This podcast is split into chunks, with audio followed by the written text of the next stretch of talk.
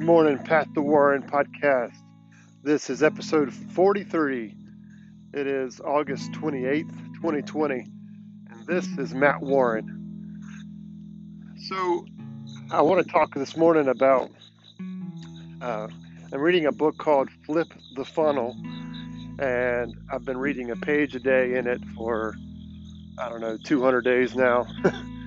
um, starting to make my way toward the end of the book it's it's really a good book. Um, it was written in a time during the 2008 2009 uh, construction market collapse time period. So it's perfect for right now during this epidemic uh, or pandemic of the coronavirus in 2020. Basically, if you think about the old way of marketing prior to the construction collapse and the, the economy collapse of 2008, 2009, you had this traditional funnel. It looks like a, you know, a, a, funnel that you fill up a oil can with or something.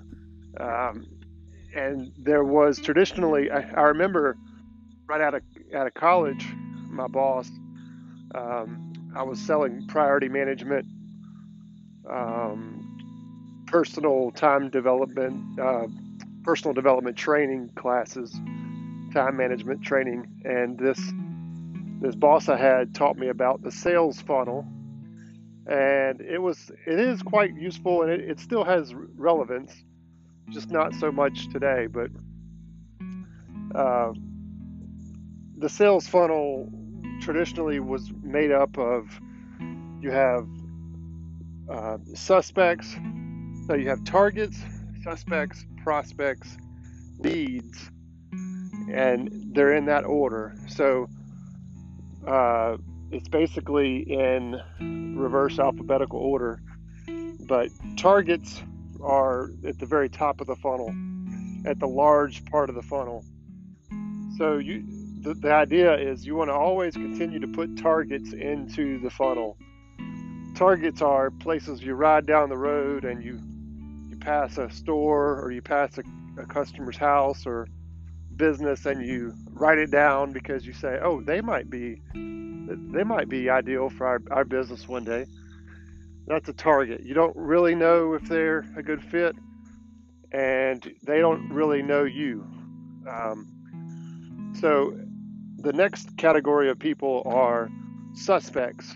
Suspects are people or businesses who um, you know they're a fit.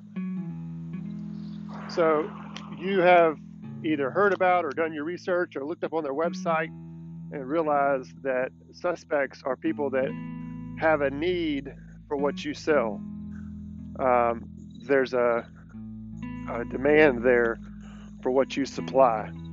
They don't know about you yet. That's a key differentiator between um, suspects and prospects. Prospects the next category prospects know about what you do and you know that they have a need for what you sell. Um, example of prospects are like if you are going to a trade show or a convention and you get somebody's business card this guy is a prospect. Uh, they know about you uh, if a customer doesn't know about you, they're and they're qualified. That means they're a suspect. But if they know about you, then they're a prospect. Now, the ideal way to do it is to put somebody in the funnel, and they uh, start out as a target. Uh, and then you work them into, you know, once you do some research, you realize there's a need there. Now they've become a suspect. That means they're a little bit more qualified. Um, it also means that if you find out during your research, after you put them in the funnel and put them on your list, once you realize they're not a suspect and they don't have a need, you take them out of the funnel, right? So your funnel becomes more narrow as as you get closer to uh, knowing more about what they do, uh, and then you get on down to you know that they're a fit, so you corner them at a convention and shake their hand, meet them at a coffee pot at a trade show. You know, you you're you're trying to start conversations with them, or you give them you just call them and start marketing them, or you put them into your your marketing program and start sending them your newsletter. So all of a sudden they now know about you, um, and then they're now when you do call upon them, they know about your business. Um, so that's that's the traditional sales funnel. You then also have this category called leads. So what is a lead? A lead is like something somebody comes on your website and types in a uh, contact form for your product or service and they submit the form well that comes in almost sideways, it, I've often dr- drawn a visual. A lead comes in about three quarters of the way down the funnel. So they bypass the target part, they bypass the suspect, they bypass the the prospect part, and they come in, um, you know, below the prospect, uh, and they're a lead. So, in order of you know cold and hot, you've got cold being at the top of the funnel. The cold are the people that are, they don't really know about you, they're cold, right? As they become more warm, they get closer toward the bottom of the funnel. Um, a lead, when a lead comes in, you need to drop everything you're doing. You know, a lead comes in hot. They've submitted a case entry or they've typed in a contact form saying, I'm interested in your product. That's coming in hot. So they come in lower down the funnel right away. Uh, all this is a great visual to show your team and to, and to understand in your head, hey, I need to prioritize prioritize my time. Um, when I start my day every morning, I'm not going to just start at the targets, right?